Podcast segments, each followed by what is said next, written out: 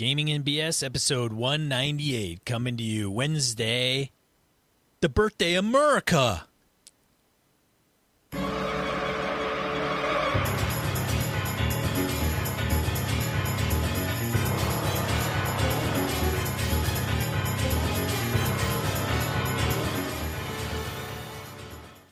Welcome to Gaming and BS. We're a podcast. Host, Sean. I'm Brett, the one who apparently remembers what it is we do every week. Hey, Sean, how you doing? Doing fantastic, Brett. How, how, how that, how's that car doing for you? A little vehicle trouble? Got a little vehicle trouble? My wife's car is a piece of shit. I And hate, I hate cars. it, they really are a big inconvenience when they don't work properly. Well, whose car Yes. do we borrow to get to work, and how do we get to work? And you Oh, start at like eleven o'clock in the morning, and I start at ass crack of dawn. Ugh, yuck. We had a mechanic that didn't fix it right the first time, and Oh, those are good. Those Yeah. are always, that's always fun. they haven't called us about a part that should be ordered. Weird. I Ah. said they don't want to work. They don't want to work on it. So I had uh, in a similar bout of frustration. I had some not even like crazy high winds. So I had a brand new privacy fence put up in my backyard. Ooh. And some wind came through and like popped part of it off. Oh no. and like it's about 24 feet of it is just bent. Four by four posts are twisted over and stuff, and I'm I lose my fucking mind. I'm like, this fence isn't even 48 hours old. What the fuck? The winds were not that strong. What the hell? You know, I'm ready for blood and whatever. And my lovely wife is not here to make it so that I don't want to murder people, Right. which is why I have which is why I have Susan around because she stops me from losing my mind. Yes. So she calms me down enough over text. She's like, "Look, if you call the nice contractor man and scream at him, he probably will not be too too uh, willing to come over and help." So we've worked, we've actually used him before. He's a nice guy. I just like like I said, in the middle of the night in a rainstorm, like, really, my fence fell over. That's just what I fucking wanted. So he's coming out tomorrow. We'll get her fixed. It'll it'll work. It'll work. I know he'll do good work. So it'll be all right. First world problems. Exactly. Exactly. I'm worried about this. There's literally people, you know, with not having food and stuff. But anyway, yeah. Wow. Wow. We just depressed ourselves. All right, let's move on. Let's do something fun. Yeah. Oh, announcements. Gamehole Con events are open. EverCon event submission is open. Avalon Kickstarter writing. I have completed my round of it today, July 1st. I am I slid in 11th hour and got it done and passed it to Mr. Sneezak for the next round of fun with the Encoded Design crew. So, I am feeling very confident. It was um it was a bit of a not not a slog, slog's the wrong word. It was a trial in a way because I had not written anything quite like this before. So it was really different. I think after this is all said and done through the whole process, it might be worth a bonus BS episode just to go through the what I did, how I did it, and uh, what things I thought like, oh, that can't be that hard. That caused me to bang my head on my desk for hours on end because I couldn't figure it out. So, oh, well, we'll uh, log that one in there. Oh, and speaking of things I did not get done this weekend, between screaming about my fence and working my Avalon stuff, I did not get the uh, uh, Invisible Sun Black Cube video done yet, so that is coming. Just have not completed it. That's on its way. Excellent. You, you got anything else, man? Ah, nope. But I am going to get underway a campaign. Yeah. What you got? Tomb of Annihilation. Okay. Yep, I'm gonna run my my group that I grew up with through it. Like when you say grew up with, you talking like high school guys or what? Yeah, Wow. middle school, high school guys. Yeah, we'd known each other for a while, and and we'd used the game, and then it would, you know, there'd be years that would go by, and then we'd game again, and then it, you know, it'd fall apart, and now they got the passion to get together and do it, and I said, all right, well, I'll run it if you guys could figure out. It's probably gonna be like a one one day a month kind of thing. I'll tell you, as I've gotten older, well, with my home group being like three hours away, um, it became easier for us to do once a month just because it's a long haul for me to drive all the way up there and hang out for the weekend. But we turned into a weekend thing. So going to once a month for us as uh, grown ass adults with busy lives and many things to do. Once a month became easier to pull off from a distance perspective when we want to see each other face to face than it was trying to do it every week or even every other week. Just the once a month became easier to schedule. So I hope that works out for you, man. Oh, I'm sure it'll be no problem. I can't possibly see anybody flaking out at you at the last second. That wouldn't happen. Gamers never do that. Oh, oh Lord. Well, you have to listen to how it goes because nothing else. I know nothing about the Tomb of Annihilation, other than my first thought was, is that some kind of Tomb of Horrors redo ripoffy thing? I have no idea anything about it. I've not read Jack about it, so we'll have to talk about that sometime. Yeah. You ready? Shall we random encounter? Yeah, let's get into random encounter. Let's do it.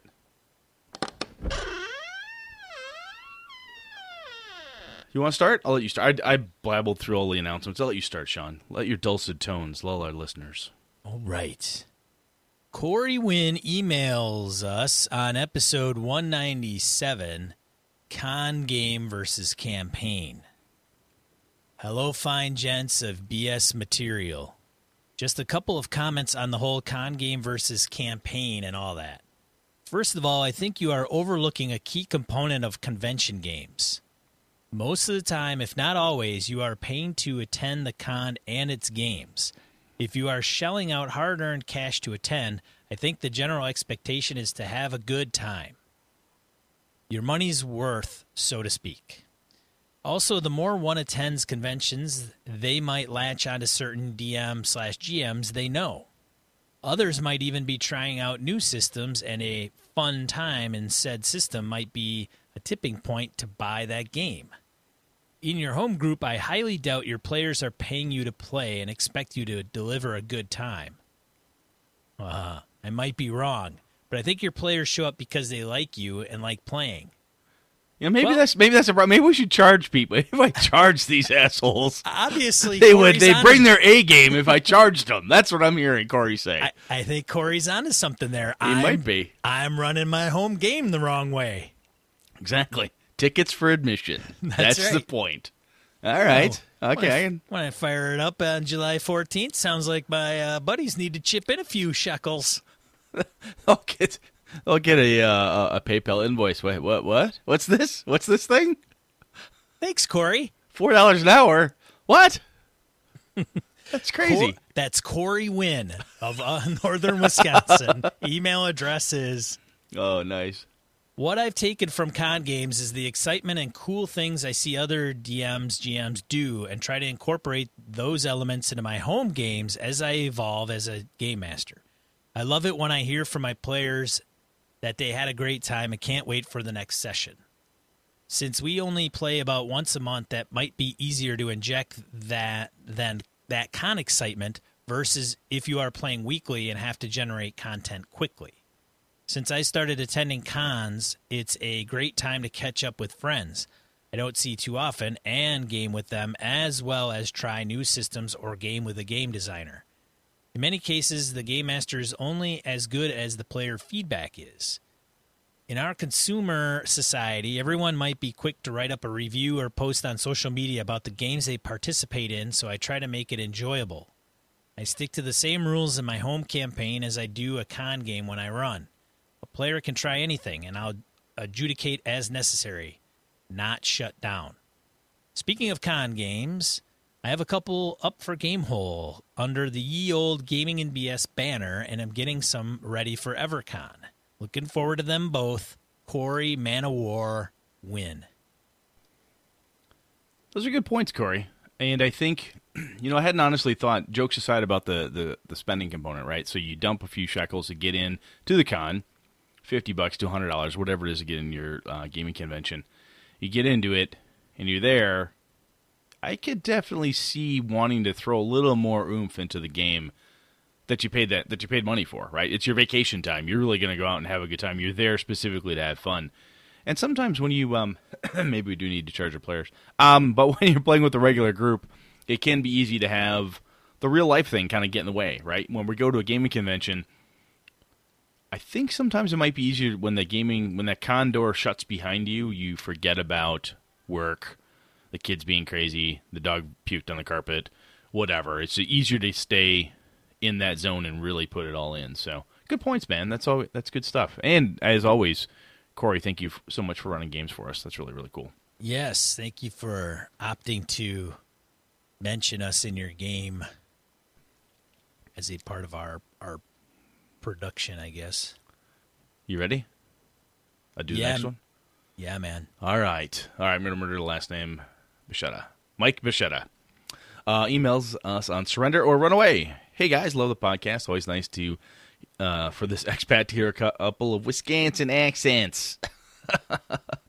He's originally from Appleton. Anyway, um, I, I'm DMing out of the Abyss module for D and D right now, and I'm and I was listening to your podcast. I could not stop thinking about the first oh seven chapters of my current campaign. I was terrified to even run the campaign, knowing that my group has held its ground against primordial elementals, ancient dragons, and near omnipotent gods. And the campaign hinges on the players being captured, escaping from prison, all the hapless tropes you talked about. I too was worried about player agency and the feeling that the campaign was on rails. My tactic thus far has been to give the players several options, but all of them horrifyingly deadly. That way, the campaign can still go the way I'm planning it to go, whether they stand and fight to the death or fall into an underground chasm running through the Underdark.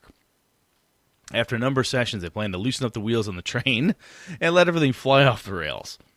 But I think the process of being pushed, uh, excuse me, I think the process of being pushed around all through the Underdark will lead the players to appreciate their gear, levels, and abilities in a more sandboxy environment when they get strong enough to go back underground and punch evil in the face. Appreciates any thoughts and have a brandy old fashioned on me, Mike. Mike actually had a brandy old fashioned just the other day. It was quite good. I don't even know when the last time I ever had a brandy old fashioned. The next time we'll go out, I'll buy you one. Okay. Well, you gotta have one. I've had one, but I know, but you need one. You need one to keep you current. That's what you gotta have. if not, you, you'll lose your visa, and we'll have to ship you out. That's, what'll happen. That is true. They'll boot me out of the state.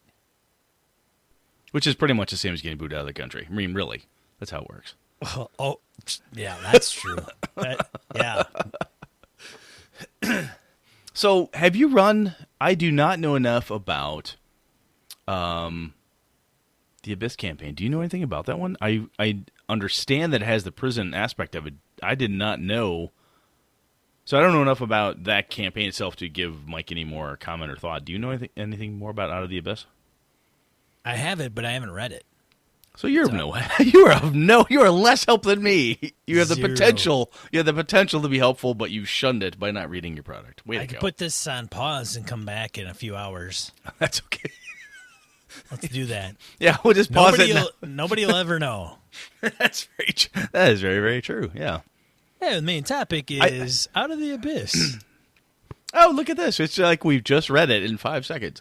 So, Mike, I'll tell you what though, man. I think knowing your group and the fear you have, it makes sense, right? And knowing them saying, "Hey, they've stood their ground before. They fight ancient dragons, primordial elementals. They do all this heavy duty shit, and they don't run away. They've never been captured, never gone for the prisoner component. I think you are right to be worried and to pay attention to that stuff. Right when you think back to those times, you go, "Man, I wonder if they surrender. I wonder if they would run away." Um, it's probably worth it to, if you can, look back at notes if you've taken or whatever. Just think about that encounter and say, "Wow, I tried that before. They wouldn't give it up. you know, I tried that thing before. They still wouldn't run away."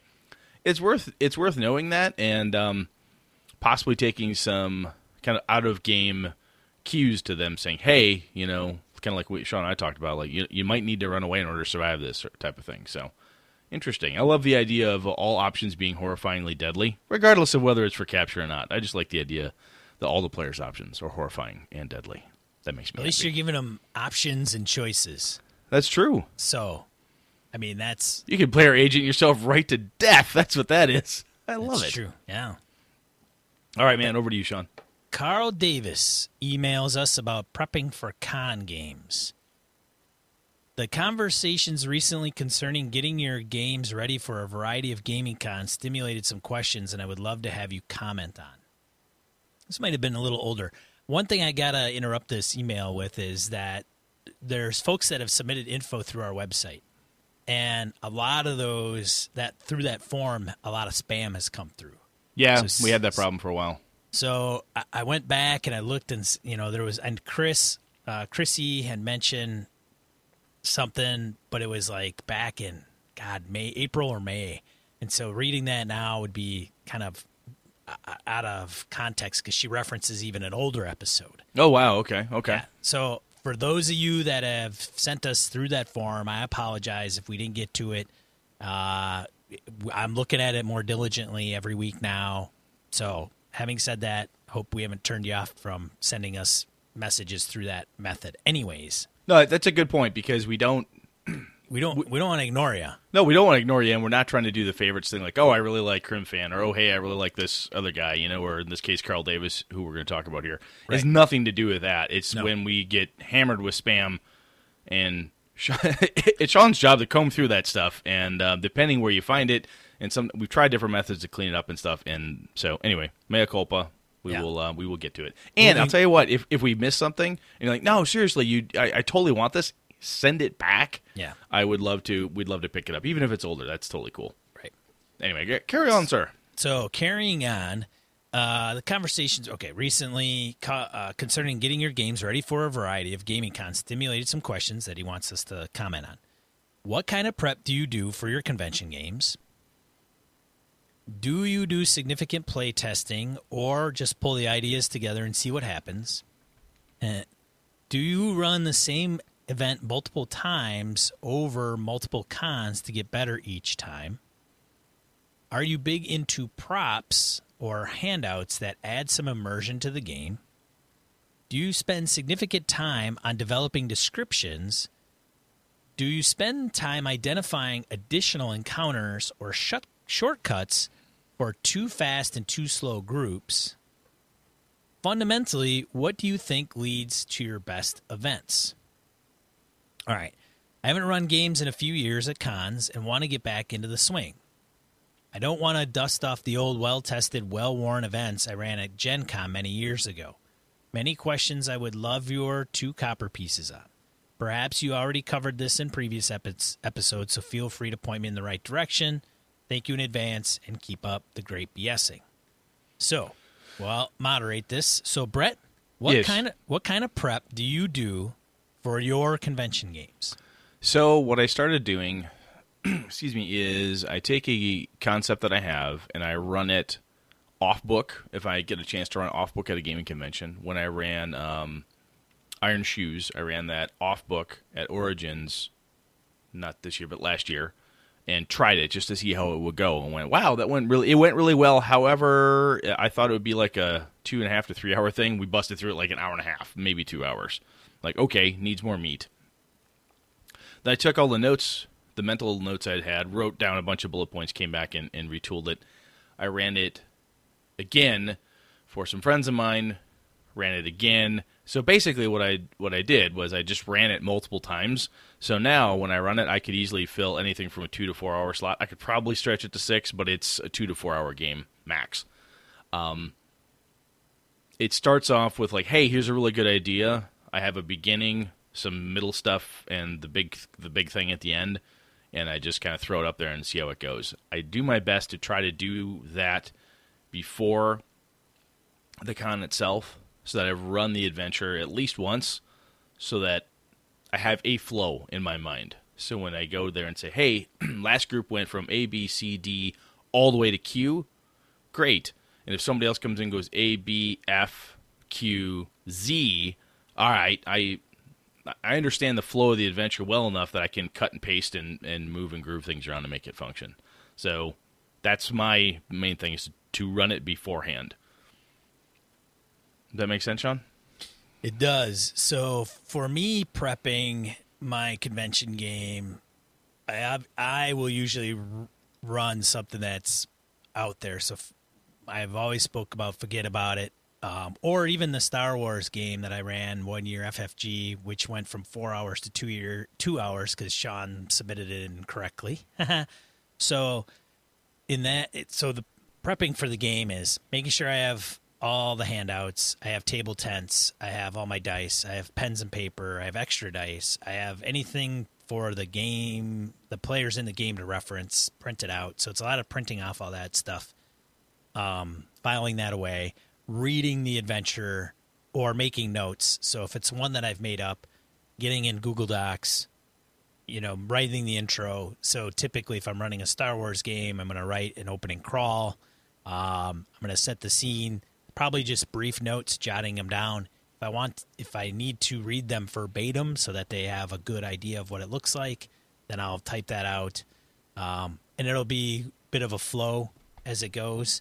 Um, and then it's probably stats. So if it's Star Wars, I usually use the cards um, for creatures and NPCs. The, the the cards that they have, the card decks are really awesome to use because they have all their stats on them. So they don't really have like a quote unquote monster manual. So those cards come in pretty handy. Um, you know, if I'm reading, if I have the documentation that I'm using for forget about it, you know, I'll come up with different encounters, put those in and interject them. So that's how I prep. Brett, do you play test or just pull the ideas together? You kind of hinted at it already. Yeah, pretty much. I pull the idea and then I try to play test it where I can. I have, and I probably will again in the future, saying, "Hey, this is a really good idea. I don't have time to play test it. Um, I'll go to the con and make it happen." I can usually take an adventure and stretch it if I know I'm like, "Hey, it's a."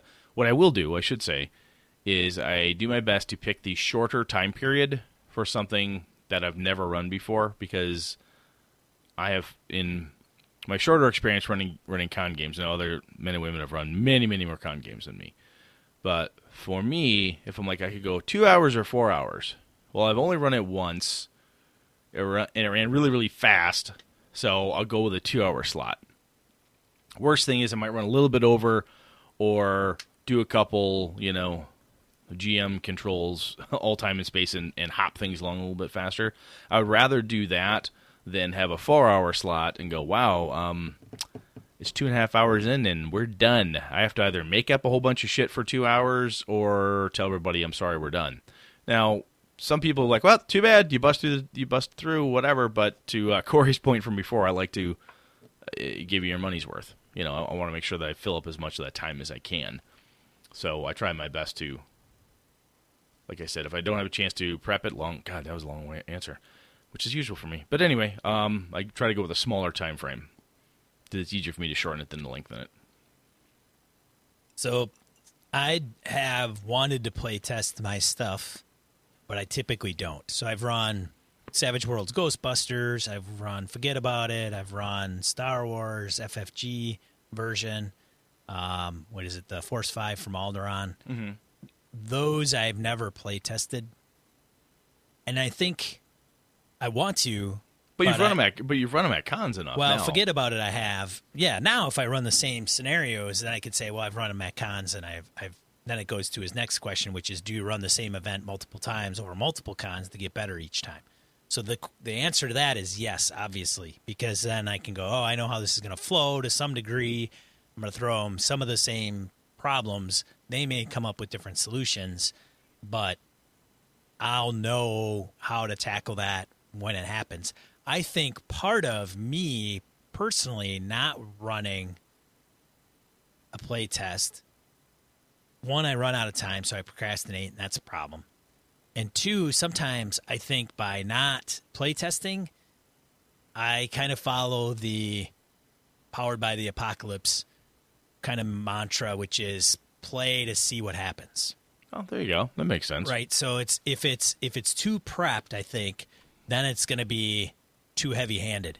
But if I'm like, well, here's the deal, they're going to go into this. I'm going to have I have a vision in my brain of how this is going to play out with the bad guys uh, in the encounter, and then after that, I, I don't know. We'll just see what happens. We're gonna see what happens. I like running. I like running the same one a couple times now with Iron Shoes. I'm bored of it. In so far as I don't want to run that one again right away. so at this at uh, Gamehole Con, I've got a new one for an Avalon game. Ooh. And the other thing I've decided to do is if I liked it, I will try to run it a few times. So now that's in my bag of tricks. Right. So if I'm at a convention and somebody says, "Hey, we'd really like to play that," if I want to run an off-book game, I have it right there, ready to go. I got pre-gens it's and because I don't I don't tend I do, I do theater of the mind at conventions because I don't like lugging a lot of stuff. So when you ask about props and things, I don't like bringing a bunch of miniatures and carrying all that stuff with me. I like to show up with my books and my dice and go. So that's that's more fun for me because that's more natural to me. I don't run a lot of miniature intensive games. If I was running Pathfinder or something that was very tactical like that, I would indeed. But what I'm running currently, I don't need that type of stuff. So I tend not to show up with that stuff. So I am the opposite of Brett to some degree. So the Star Wars game, I will make, I will put down a map, and I will put down because Star Wars miniatures are freaking cool. You put stormtroopers out on on the you know on the uh, the mat. It looks pretty decent. Uh, even though it's not tactical as as much as Pathfinder, right? Everything's like, well, small range or or short range, medium range, and it's just range bands. So it's not if thirty feet is short range, sixty feet is long range. It's not like that. But I think just getting those miniatures out on the table are pretty cool.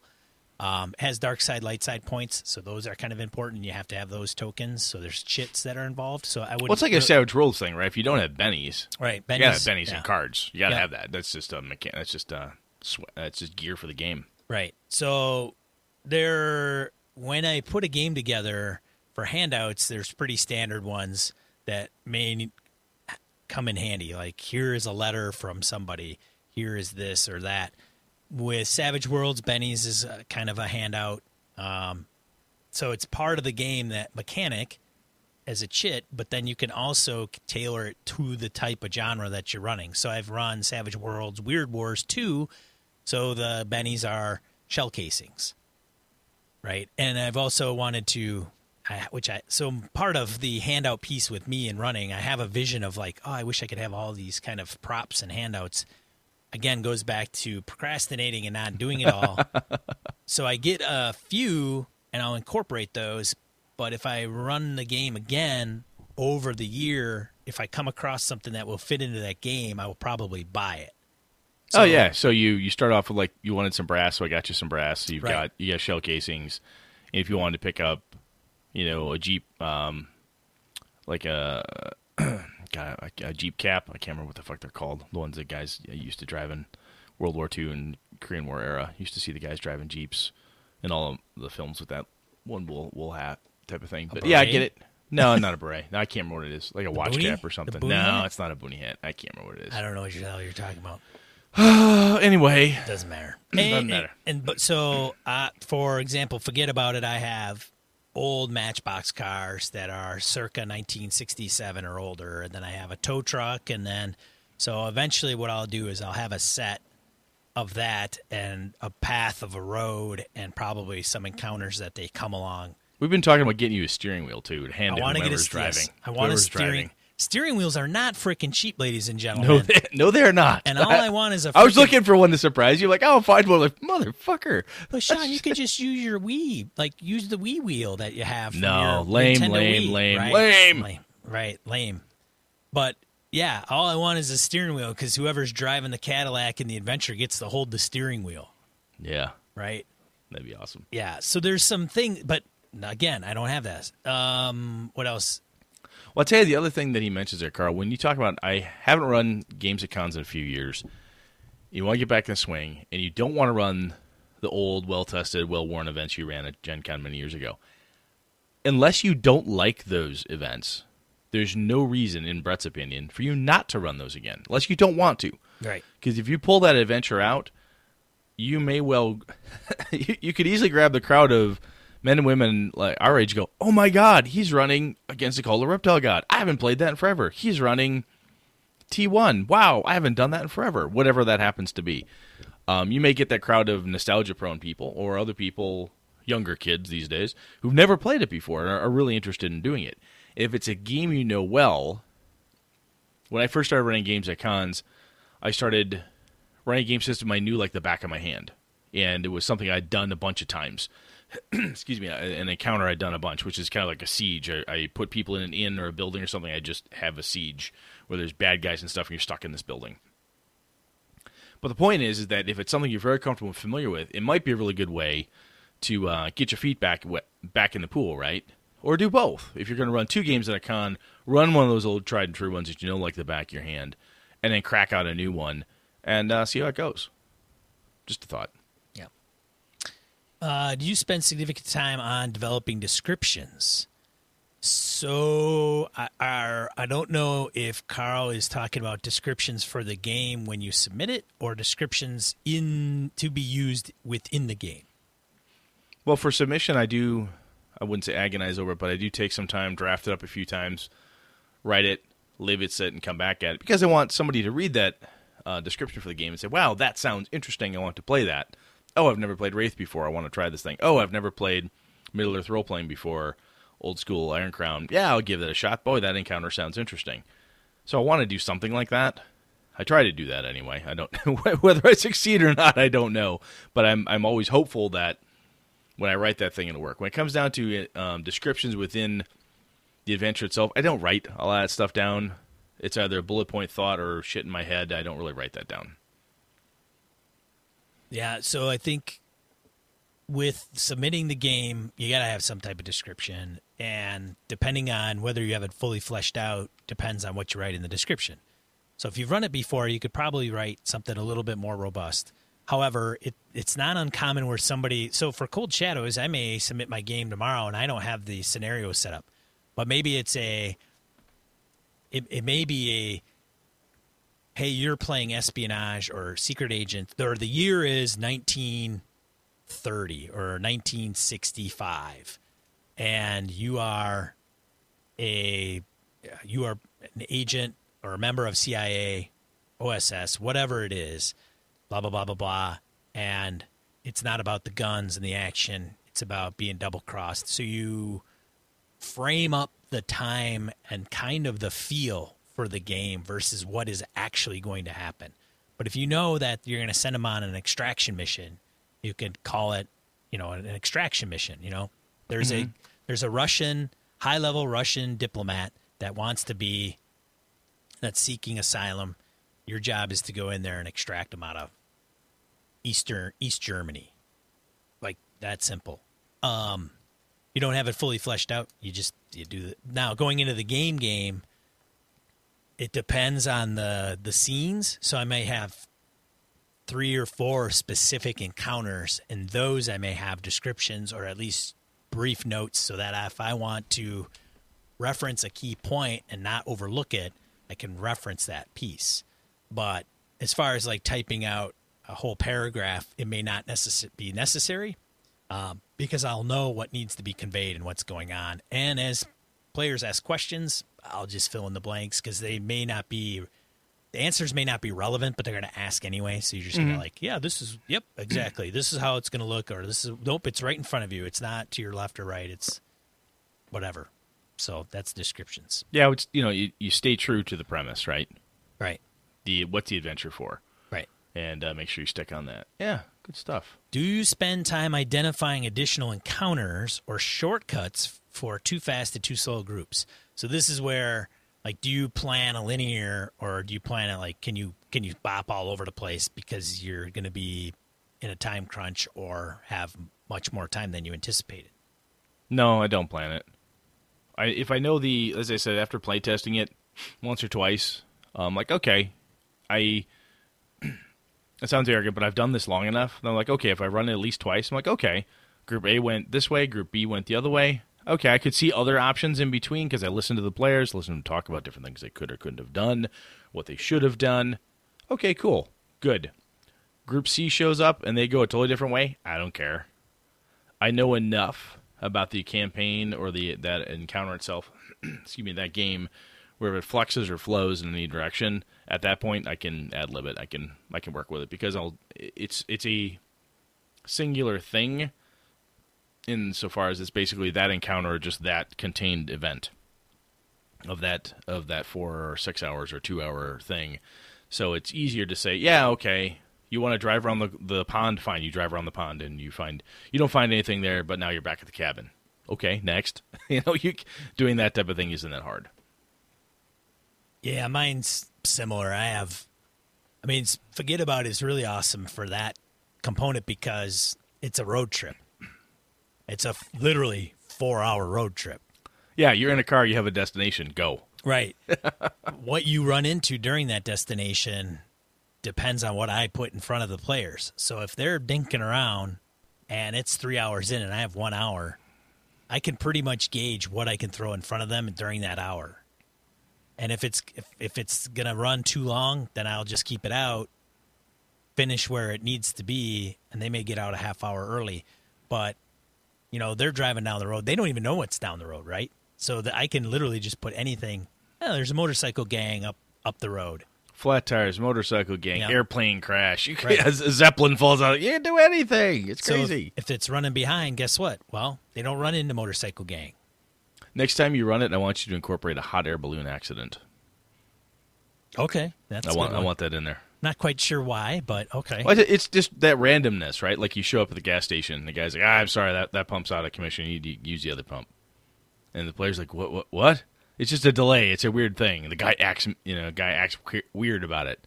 It's nothing. It's just out. He just happens to be a dick. You know, it's those small things that get people, especially in a game like that, gets uh, gets them thinking. Oh, I'd throw all kinds of goofy shit at him. Like, and it's not even, it's not even gonna blow shit up or shoot people. It's Hot air balloon accident, man. I'm telling uh, you. all right, hot air balloon. Big accident. wicker, big wicker basket. All right. Hot, you know. Oh yeah, got to do it. And then fundamentally, what do you think leads to your best events? Everything we just said, Take everything we just said and, put and it do all that. Do all that. Yeah, no. Honestly, I think for me, the best events I've had have had two play tests. That's been, if I have that, then it's ingrained in my head, and now I can run that. Drop of a hat, I know how it's going to go, or not. I don't know how it's going to go. I know enough about it that wherever it goes, I can help make sure that it, it's a good time had by all. I gotta say that if you run an event more than twice, it is going to be better inevitably. I think because you're going to know it better. You're just going to feel more comfortable. Mm-hmm. It's kind of like public speaking, uh, in my opinion. I've talked in front of some groups, and I find that if I'm using the same material or the same topic, and I talk to, you know, I talk with one group in June, the next one in July, and, and the one yeah. in September, you know, I just I'm kind of in a groove and I know where to go, even though and I don't read notes. Like I just get up there and I have an outline in my brain and I can just go, this is how it's going to go.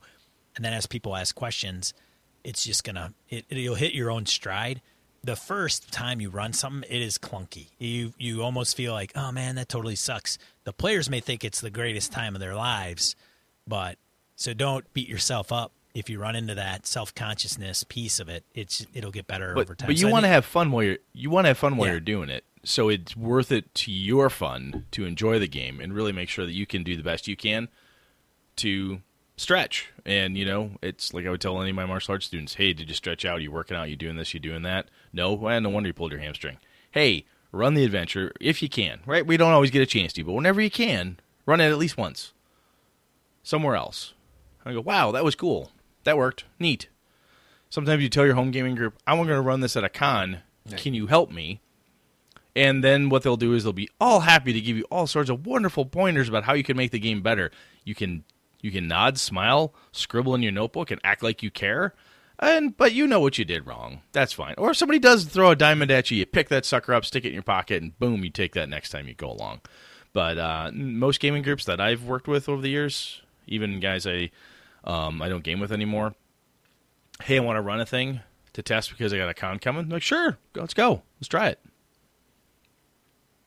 Yeah, I think Cool, that man. I think that answers all of Carl's questions. Very good stuff. I hope you find it constructive, Carl. I hope that uh, when you run your next COD game, you you incorporate it and feel more comfortable and nail it out. You know, knock it out of the park. Kick some ass, man. Yeah, kick some ass, man. All right, what do we got next? ah, Crimfan's back. He comments on player skill from a previous random encounter from Matt Cyberlick on episode 197. There's a Grand Duchy of Geoff and Greyhawk. Yeah, Sean. There is indeed. There is indeed. One of my favorite things to run in uh, Greyhawk, speaking of things I've done before, is the uh, the reclaiming of the reclaiming of Geoff because the giants come in and start laying waste. It's a huge brawl. It's fun. Anyway, player skill. I think the players have skills, but it really depends on match to the table. Hmm. Someone who loves crunchy rules mastery isn't going to be a good match to a more theatrical OSR type table. Ah, I see what you're saying. Yes. One thing you guys were alluding to that I think is uh, a key player skill is knowing how to keep player and character distinct. um, such as that recon marine always falling into being a recon marine, regardless of character. This is, of course, quite hard because our characters are avatars of ourselves in some fashion. It comes under the staying in character, but it's more than just that, I think. What makes a good player is a great show topic. I, I agree with you, Crim fan. I'm going to get that in there. I'm just I'm trying to put my brain around how to talk about it correctly instead of our usual rambly thing. He goes on to say something which I totally disagree with. Uh, I think Sean is right. Con games and one shots.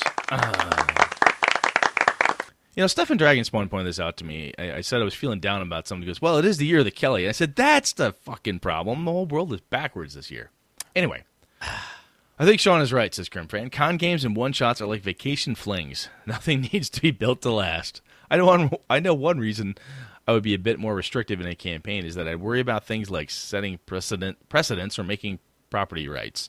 This depends strongly on particular players. Some will realize that some cool stunt like hitting a boar on the nose is not really good. Uh, is not really represent repeatable. Excuse me, not really repeatable. So when I make it, what the fuck, go for it. Ruling as a GM, I usually say, sure, go for it, make a roll, etc. But keep in mind, this may not keep working. Hit the boar on the nose. Worth giving that player advantage on that roll. But the boars will be wise to that trick. Good, good stuff, Crim fan. As always, thanks, man. Over to yeah. you, Sean. Yeah, thanks, Crim fan. Yeah, just gloating little bastard you. Anyway, DM, your turn. DM Kojo offers uh, a, a request, makes a request. Hi, guys. I wanted to write in with a show suggestion. I would love to hear your take on playing characters with low ability scores. Uh, the inevitable AD&D roll 3d6 straight down the line. Straight down the line method. I got a high of a 10. Yeah, we used to hate those, didn't we, Brett? I we did. Totally. Oh, oh yeah. Shit can this character. This guy sucks. This character's unplayable. That's right. Carry on. I started in the old days. Oh, look at this. Rolling 3d6 down the line, picking a class and playing it. There you go. Now on many gaming forums, I see players who are used to rolling 4d6 and dropping 1, doing point buy, etc. I've been I have seen a lot of discussion on these forums that implies that characters with a low ability score or 2 are hopeless or are not fun to play. I disagree with this premise and have had a lot of fun playing characters with some low stats. This has been further ingrained in my gaming psyche by playing Dungeon Crawl Classics RPG, where sometimes the least likely characters survive a character funnel and become heroes that are a ton of fun to play, despite their obvious limitations. I would love to hear your take on it. Thanks, DM Kojo. That's a damn good topic, Kojo. That goes in the hopper. That's Oh. a good oh. one. I like that. That's in. And holy crap, talking about requests. Adam comes up. He's got a request as well. Good afternoon, Brett and Sean. I've been listening for a couple years now. I don't games much, so I game vicariously through the podcast. I enjoy your cast immensely. Thanks, man. Thank you, Adam. He goes on to say, I've always had a hard time conceptualizing planar travel and the multiverse. Many episodes ago, I don't know the episode number, Brett mentioned doing a main topic on planar travel and Sigil, the City of Doors. Any plan on that one coming to fruition? Thanks, Adam. Wow, I had forgotten about that, honestly, Adam. But that is interesting because a lot of um, a lot of the type of fantasy that I run, even in D and D, tends to be that kind of gritty street level, lower powered magic. However, planar travel, um, planar travel is interesting, and I think it's not it's not just a D and D thing. There's other games, other systems with you know ethereal this or um, planes of uh, elementals and so forth. I think that one's worth. Uh, I think that one's worth pulling back out. Sean, did you do any planescaping back in the day? I have never played Planescape. Ah, okay. I've never played Planescape. I've never played Dark Sun. I've never played Birthright. I haven't played. Spelljammer? I no, No. no, nope, he said with distaste. Is I that what I detect? dude. like I don't mind Reese's peanut butter cups, Mm-hmm. but in my gaming, I don't mix the chocolate and the peanut butter. Okay. All right. No Spelljammer, man. No D and D in space. None of that for you. But Play fucking Traveller. Play No, I- I Stars get it. No, Without I get it. Number. Like but you would play Sigil, I bet. Planescape. I have, I have no idea. You have no idea. Planescape, I guess I would. I don't know. I mean, how Did you ever do? Did your characters ever do the whole plane hopping thing? Was Oh, that we, ever a thing we you did? did end up in like the nine hells and all this other goofy stuff every once in a while. But I mean, that's what you do when you're 14. It's like, yeah, Yeah. You, I get it. Get banished to some Yeah. happy hunting grounds, man. That's where we want to go. Let's go to the happy hunting grounds. Or somebody's character. Or I do just think I remember being a young young whippersnapper, like fourth grade. You know, desperately trying to make a character who was powerful enough to go to some realm to kill the god on its home plane because it was the only place you could 100% kill a god. Which is Right. shows the mentality of the gamer I was back at that time. Yes, you do, man. Interest, Yeah. Interesting idea, Adam. I think I'm gonna. That one's gonna take a little, a little extra thought because I think it's worth it. I don't know if I know anybody who's a big Planescape dude or or lady. If I could pull a Planescape gamer out of our ether and say, "Hey, she knows Planescape like the back of her hand. Let's get her on the show." I don't know anybody who's a Planescape person. Um, Not that it has to be Planescape focus. I'm just thinking. I thought Hmm. I did, but I don't recall who. I know there's somebody that I know that's like, oh, Planescape's awesome, man. I would totally. I used to to- play the shit out of Planescape, but I can't hmm, remember who it hmm, is. Hmm, All right, we'll have to we'll have to dig that one out too. Good lord, all the topic ideas keep hitting. Somebody's probably like listening, going, um, I play planes the hell out of Planescape. tell us that. That would be great to hear. If even if you're like, I don't want to be on the show, I don't want to talk. I'm like, that'd be great. I would just like to be able to pepper somebody with questions. That would be cool. we All good, man? Yeah, let's get to the main topic.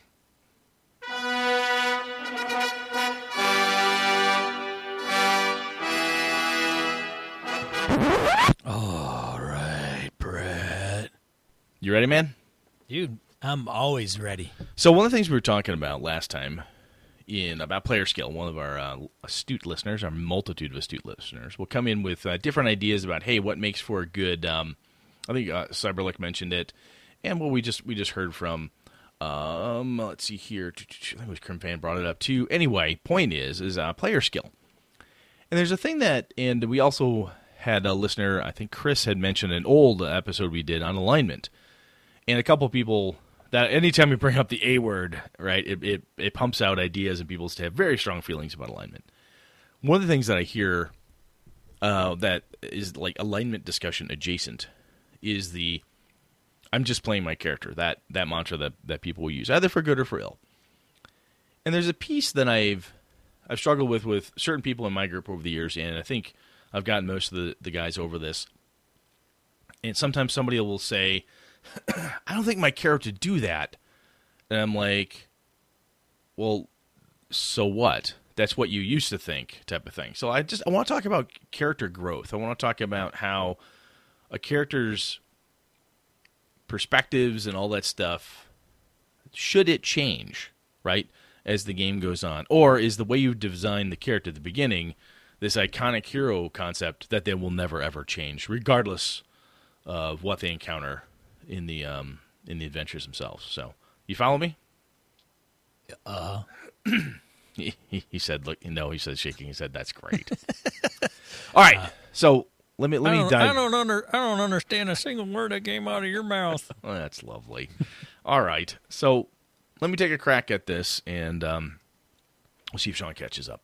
Anyway, so when you start your character, let's use D and D. It's the big, it's the big Kahuna, right? So you start your character, and even well, even like in uh, any game, actually, they have an outlook on the world. They've got goals. They've got things they want. They have an alignment if your system has that, and so on. That's how they start, right? You've got somebody who's a Cold War spy. They hate the pig dog Americans. They're you know they're there to overthrow. They're there to you know do this thing, or they're there to tear down the curtain, or whatever the hell it is they're doing. And um, things start to happen to the character, right? They encounter NPCs. They um, the spy character deals with a honeypot trap. This character deals with watching corruption and the wilderness of mirrors and the craziness that that happens in espionage. And at some point, the character, the, the world around them is showing them different viewpoints and things are happening to them. People they trusted are telling them things like, hey, man, you know, maybe what we're doing isn't the right thing. Maybe we shouldn't be trying to tear down the wall quite like this. Maybe we should actually be helping this KGB agent. You know, maybe I think we're after the same thing. You know, you, get these conflicts and we have all this great tension that we want to bring together. And somebody at the table, not all the time, but somebody say, "Well, that's not consistent with my character." I've actually heard other players tell character tell other players, "Well, that doesn't make sense. Your character wouldn't do that."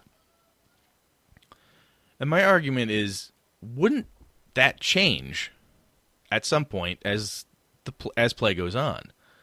If we're trying, I mean, granted, we we're not all necessarily simulating real life, but I'm pretty damn, sure I am positive that my views on certain things, politically, socially, and other things from when I was 12 are way different now when I'm 45. They're very different. I've had a plethora of life experiences since then. I know a lot of different men and women that have um, had massive life changing events. They went off, they had a kid, and they oh my god, never planned to be a parent, and wow, I have a parent, and their life changes on them. I've known other people that have had horrible tragedies happen to them, lost a child. They've um, been to war, come back. They've witnessed horrible things in real in, as a cop or all, all sorts of things, and it changes your view. So, I think it's interesting that I don't see uh, Dungeon World does this with bonds and stuff, where you you you change them right as as things go along. This thing happened, and my bond with Sean's character is completed, or this thing I owe him, or whatever. And I think that's a piece, and and maybe I'm just reading the wrong game. So I think it's a piece that players, if we're going to be good players, it's a player skill. We should carry that with us to every game we play. Honestly. I, I, can't think of many games where I wouldn't want to have that, where you would look at your character's outlook as a malleable thing that is subject to change depending on the input that he, he or she receives. That's what I'm talking about. Sounds good. Other, other than just agreeing with me and ending the show, do you do that? Do you when you when you attack it, or do you or do you make you know Rogar the thief, and Rogar the thief is the same greedy motherfucker he's always been since day one, even when he's level ten? Um, many times. I don't think that player characters evolve like you are laying out this evening. I am open to it and I think it's a great concept. And there's a couple reasons why I don't think it happens. Okay, lay them on me. One, I think we come up with a character concept and that concept becomes that character until the character's death. Good, bad, or indifferent, whatever the reason. So Rogar the thief is a motherfucker, steals from the party. Regardless of the fact that the party has saved his life 20 times since Sunday, doesn't matter. Little prick's going to steal from the party. Hey man, get on the back of the scorpion. I'll get you across the water. it's my nature. Can't it's, help it. Yeah. You stung me. Well, because I'm it's a scorpion. Nature. That's right. That's what, that's what so I do. So that's what I do. So that's one reason. Second reason is that in some campaigns you, they don't advance time. Oh. So to think that strict rules of time must be kept. That's right, Gary. So if you're running a player character and it feels like you're playing once a month, but in game time it's been 3 days, the last 3 encounters you had or the two encounters you had last month and then you go to the so you're playing in June, now it's July, and you're going to play with your group. The time in game has only been 3 days. Your character, even though it's been a full month in real time, hasn't evolved years. Yeah, how could you have a per- oh, wow? I hadn't thought about the time piece of it. Right, Brett. That's a that's a that's very good that's a very good point because Brett, the perception from the outside that's awesome, dude. That's why I'm here, Brett. That's awesome. That's why I'm here, man. You're the Kelly indeed, dude. Wow, fucking crushing it, ladies and gentlemen. Boom. Because I, I, remember like first edition AD&D Dragonlance. I was a big Dragonlance fan back in the day, which we've talked about before. And um, I remember I have not rechecked it, but I remember in the old hardcover, which is the first AD&D uh, book I ever bought, by the way, was Dragonlance. Was it really? Yeah, they had because the alignment matters so much, lawful, good, chaos, because the gods. Um, it really seemed to matter, and they had like a tracker, like you watched your alignment. I remember this being an important piece that everybody ignored. but it was like this thing, like you should track this, and nobody ever paid attention. I remember seeing that in other D and D style games where you, you tracked alignment to try to say, "Hey, you're behaving a certain way, therefore your alignment would change." I could even see now in D and D 5e as squishy as alignment is more theoretical than you know hardcore. Um, where you could say, well, you're acting a little more chaotic than lawful, blah, blah, blah. But I think you're right. Without knowing, without the game master saying, look, you guys have been in this dungeon or you've been dealing with this Cold War era issue, you've been dealing with the same, you know, KGB you know, operatives for the last year and a half in game time. And uh, yeah, it, it's going to feel like it's been a week. it's been two days because we get together to play once a month or even once a week, and that adventure could be one day. Right. I mean, one one real day because wow, we got through three encounters. It's the end of the day. We crash. All right, this looks like a good place to stop, guys. Let's just kill it here. We'll come back next week and pick up where we left off. You get there and we say, "Hey, what happened?" Yeah, we just we we spent a day. We did this. Isn't that right, Mary? Mary's like, "Yeah, yeah." And I, I healed you all. Okay, cool, great. Um, you know, Tina go up there. Mary do that. Billy's got this. We're good. Let's go. It's day two.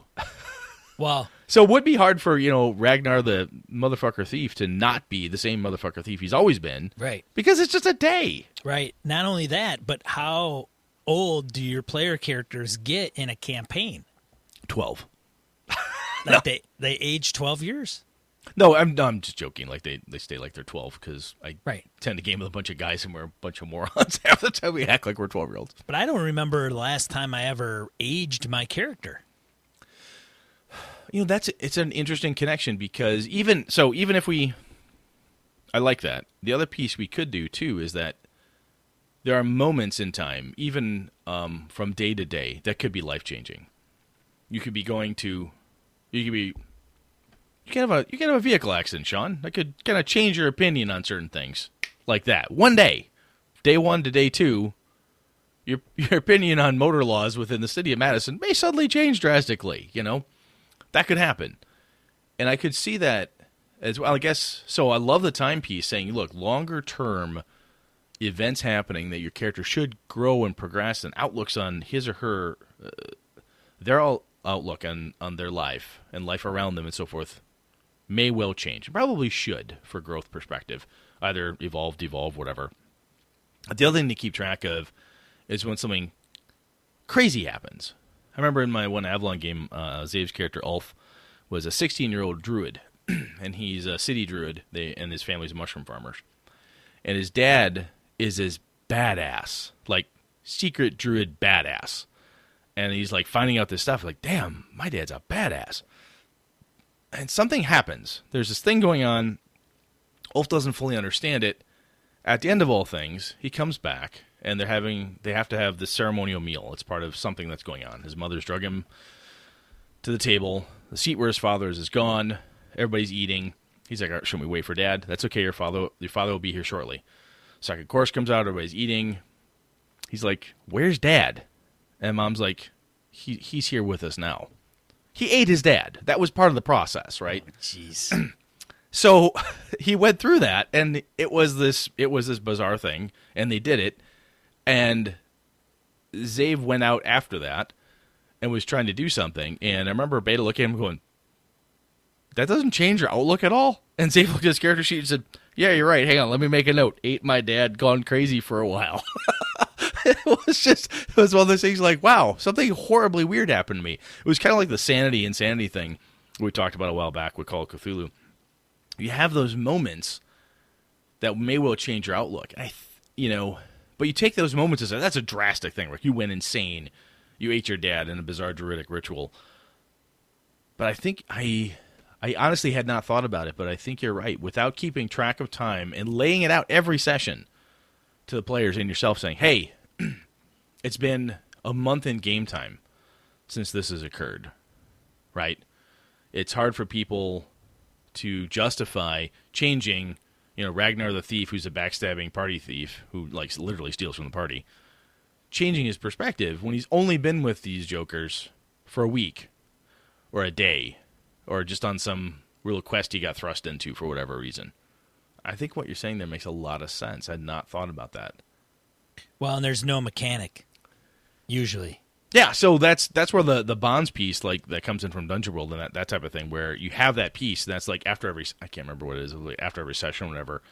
But I think if you were to take that mechanic and there may well be I'm positive there's other pieces out there that either track like alignment shifts or something along those lines. But it's kind of like a personality change like hey, after X number of personality changing events do you want to change your outlook? you know, I, I don't necessarily know how to how to build a mechanic. Maybe somebody, I'm positive somebody out there has a mechanic for this. I just don't know what the fuck it is. So if somebody knows this, let us know. But I get where you're. I- That's you're going right where I was going to go too, because we could say, well, it's been a month. Roll on the. Do I change my perspective on the world chart, or you know, I, I don't know.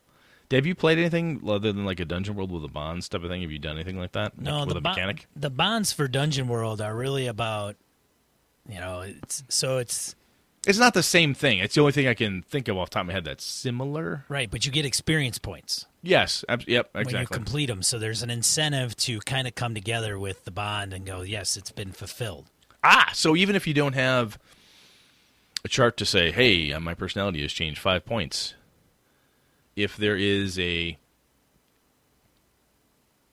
a, a gain, an inspiration point for D and D, or a a Benny, or something that could be gained for your character mechanically, for saying, "Hey, hands up, Ragnar, little prick thief, is no longer this guy."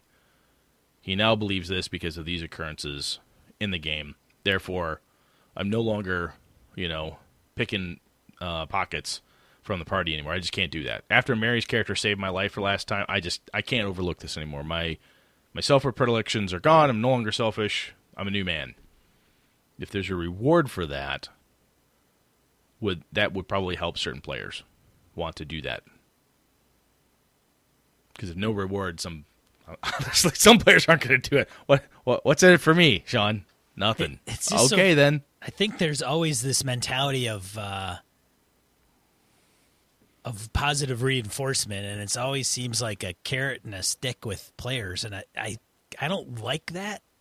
I don't like it either. I guess I'm Like, well, hey, if you want to facilitate this play, then you got to put it into the game so that it has there's some type of incentive. yeah. If there's no mechanical effect, the game itself doesn't allow for it. Therefore, the What's players aren't necessarily going to do it. Right, which is a good point, but at the same time, it's like, God, it really sucks that every time, if I were a game designer and I was like, well, in order for my players to do what I want them to do, I have to create a, a mechanical rule to to make that happen. While I get it and understand it, and it may help facilitate play, which is a whole other ball game, it just kind of sucks that That's why I think it goes to the player skill thing that we threw out last. We talked about last week's episode, and again earlier in the in the feedback again again here is it's a skill. If there is no mechanic, if there is no carrot, no stick, as a player, I want to do that. Great. So I think it makes me a better player than somebody who refuses. Like, nope, I'm sorry, Ragnar's a thief, and he's just a prick, and he's always going to be that until the day he dies. He's aged 50 years since we met him, still the same little prick. that's some people are like that in real life. Oh, I know. Oh, I know. But why would you? Why would one get an incentive and one not? No, I'm not. I'm not saying you have to incentive. If there is no incentive, oh, I see what you're saying. You're saying so if somebody says no, I'm not changing because of this. Why is one a better player than the other?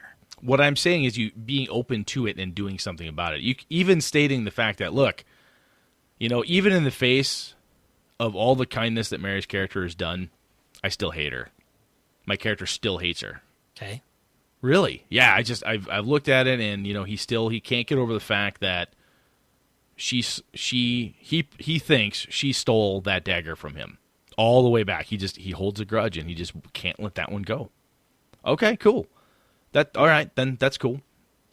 I don't I, I think I'm what I'm doing, I guess, is a long way around backhanded agreeing with you is I don't believe you have to incentivize them by giving them a cookie, a Benny, an experience point, uh, inspiration point. I don't think you sh- should. I don't think you should have to do that.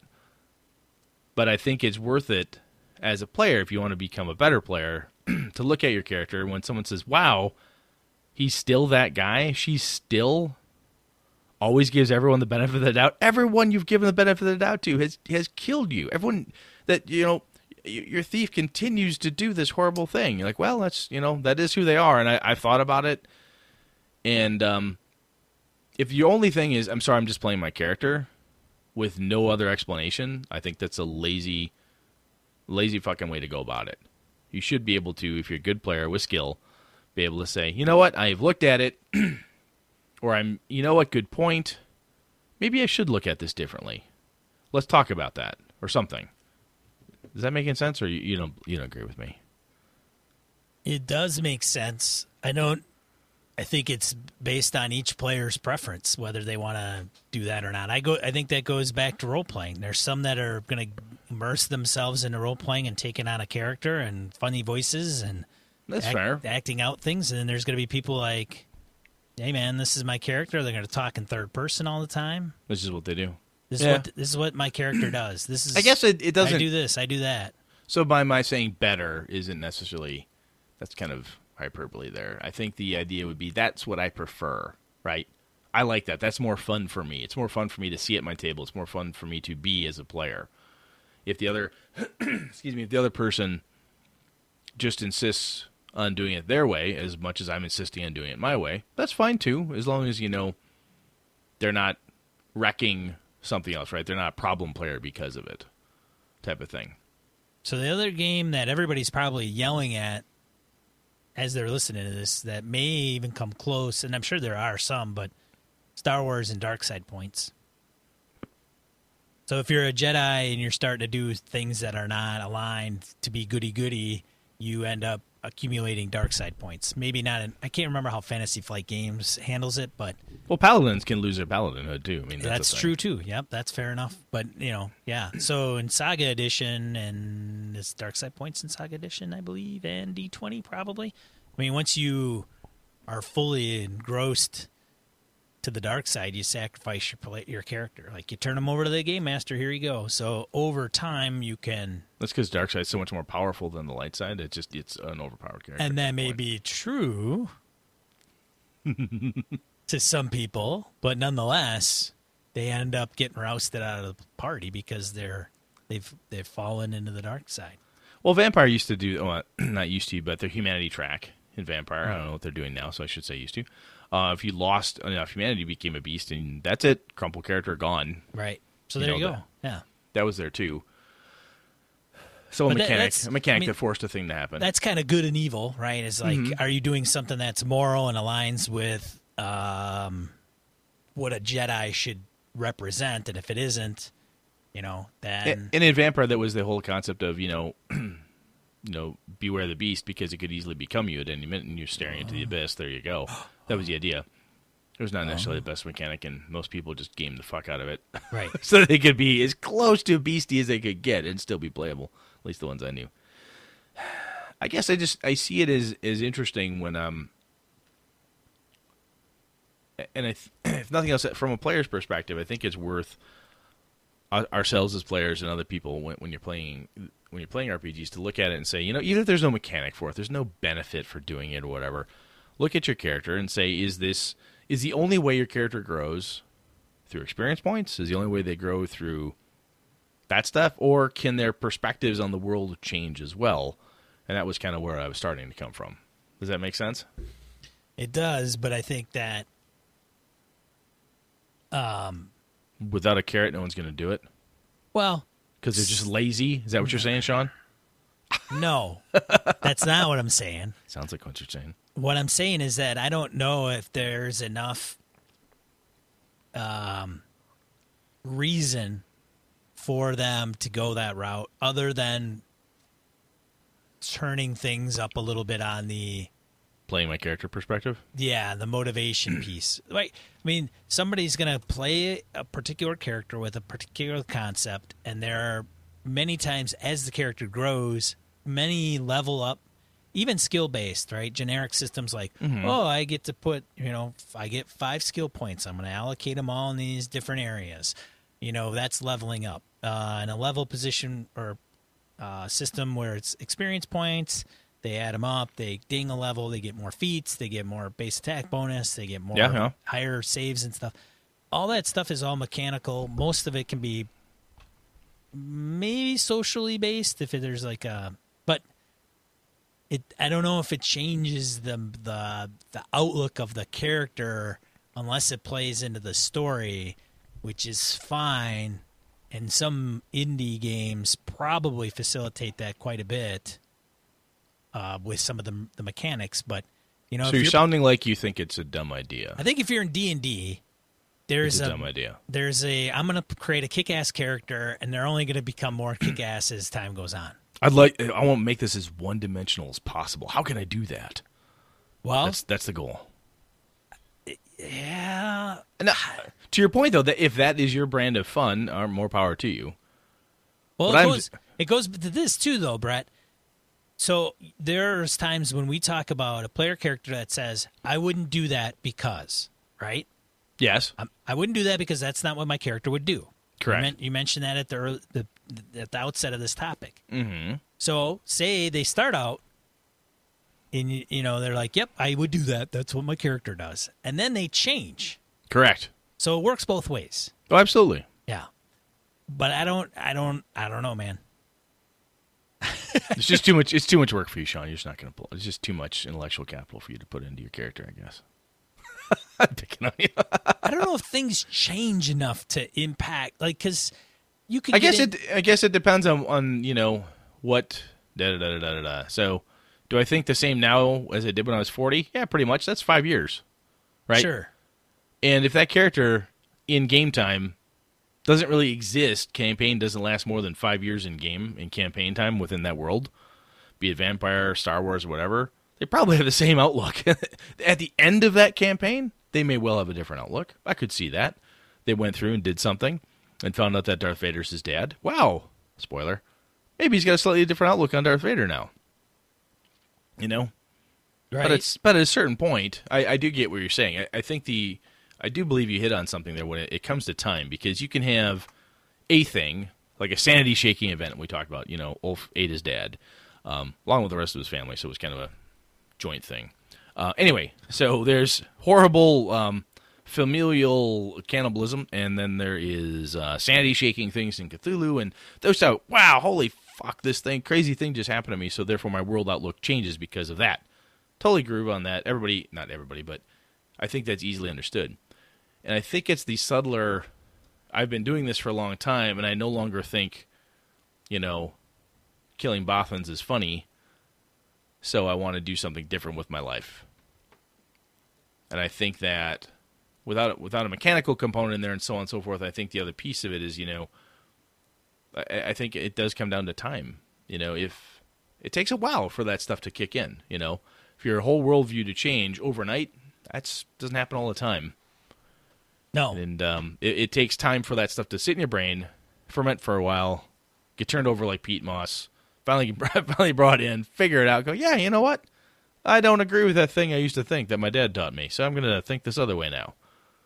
That makes sense. I think in a longer campaign that has multiple arcs and approaches and so on and so forth, if there isn't a mechanic, it might be worth having the players and GM have those checkpoints where they ask each other those questions and so forth. But interesting. I like what you're saying. I mean, I'm not. I'm picking on you a little bit, but obviously, I, I agree with what you're saying. Those are good, good points and counterpoints back. So interesting I stuff. think it's all going to come down to the player and whether they want to be able to do that on their own. And Oh, totally. Yeah. I mean, it, it's it's just it's a it's a player skill. Do you value it as either a player or as a game master? Do you value that thing at your table? If you do, um, Great. value doesn't always have good. It's good for Right. you one Yeah. way or the other. It doesn't, and I believe I don't believe that valuing it all always means that you have to give them a cookie for it. You don't have to give them a reward in game for doing that cool thing. I think it's if it's a thing you value, you can bring it up and say, "Hey, I think it's cool that Mary did this with her character." Because I just think that's really neat when people do that. Right there. Praise in front of the whole group, like, that's cool. Thank you, Mary. That was awesome. You know? Or, hey, you know what? Sean's character has been the bastard thief, and uh, we were talking about it, and he's like, you know what? He's still a selfish bastard. He just he's got this iron brain, and he just doesn't doesn't want to change. That's pretty cool. Sean at least put some thought into it. That's neat. I mean, even saying that is a is a way for praise to hit the table. So anyway, interesting stuff, man. I think we're done. All right. If other people think differently or have better thoughts or opinions on this, as always, email us, contact us, smoke signal us, whatever you got to do. Tell us where I'm wrong and how Sean is right. I'm starting to get used to it. Die roll. All right. Um. I've only got one this uh, time around. Over the Edge, there's a new edition of that coming out. Kickstarter is going to hit. I don't know when it's going to land. The link in the show notes to the Atlas Games site here, basically saying, "Hey, it's coming. Redesigned rules, crowdfunding cl- campaign will happen. Uh, blah blah blah." So you can follow the link in the show notes to the Atlas Games site. There's a hey, pop your email in; they'll get you a notification when the uh, Kickstarter launches. But it's a thing. Uh, that game was pretty uh, pretty important to a number of different people from like a game design perspective and so forth. So I just felt it was worth calling out. Sean, over to you, sir. All right. Uh, I found this online um, through a stream that I'm that, that popped up in my news stream somewhere. Uh, Twelve fantastic science fiction and fantasy novels that you should check out this July by Andrew Liptak on The Verge. So there's a few uh, just the recommended readings. If you, some of you will be look at it and go, I read ten of these and uh, already, or whatever the case is. I think they're, I don't think they're new. I think they're just all over. I think, if I'm not mistaken, there might be an Asimov novel in there. Um, second one, custom D and D character sheets by Luke Howard are a big hit. I don't remember if I pointed this out before or not, but I came up on a different site that I just reminded me if it did. Um, Cecilia D. De Anastasio on Kotaku um, pointed out Luke's handiwork, which are pretty cool. They're like little. I think I, I like It's how he does booklet. it. Yeah, it's a little booklet. I think what happens is you can get the cover and then you can get little inserts inside and it has the character sheet and then it has also some tips and pointers or some rules that are specific to D&D.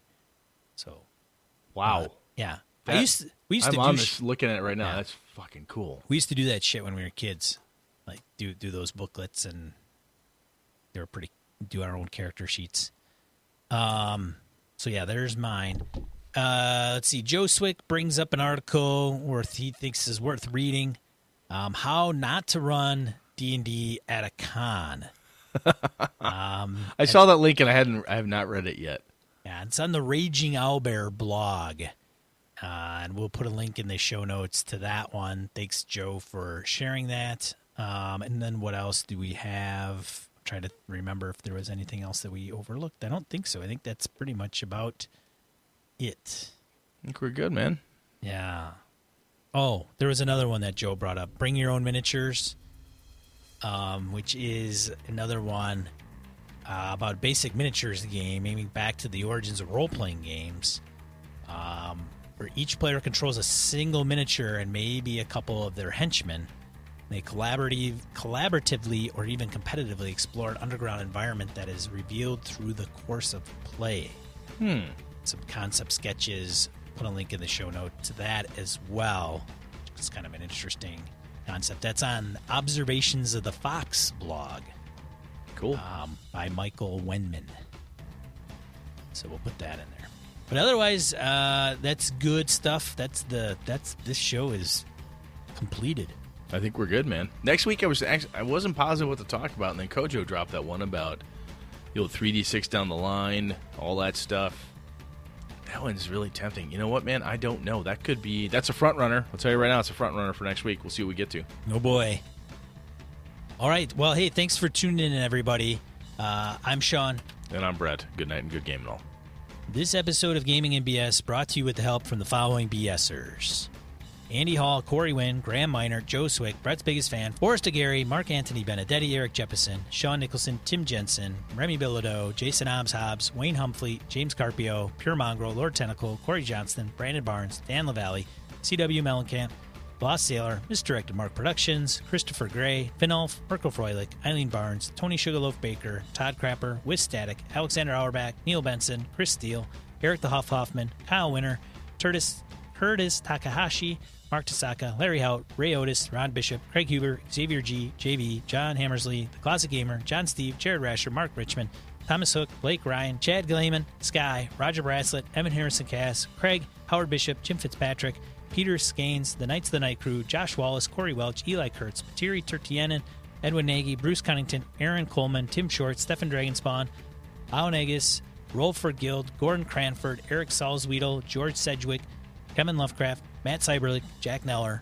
Robert Nemeth, Eric Bonts, Pladian, Ron Blessing, and Brian Kurtz. For ways to support the show, head over to gamingandbs.com forward slash support dash us. Thanks, BSers. This has been a Litterbox Studio production.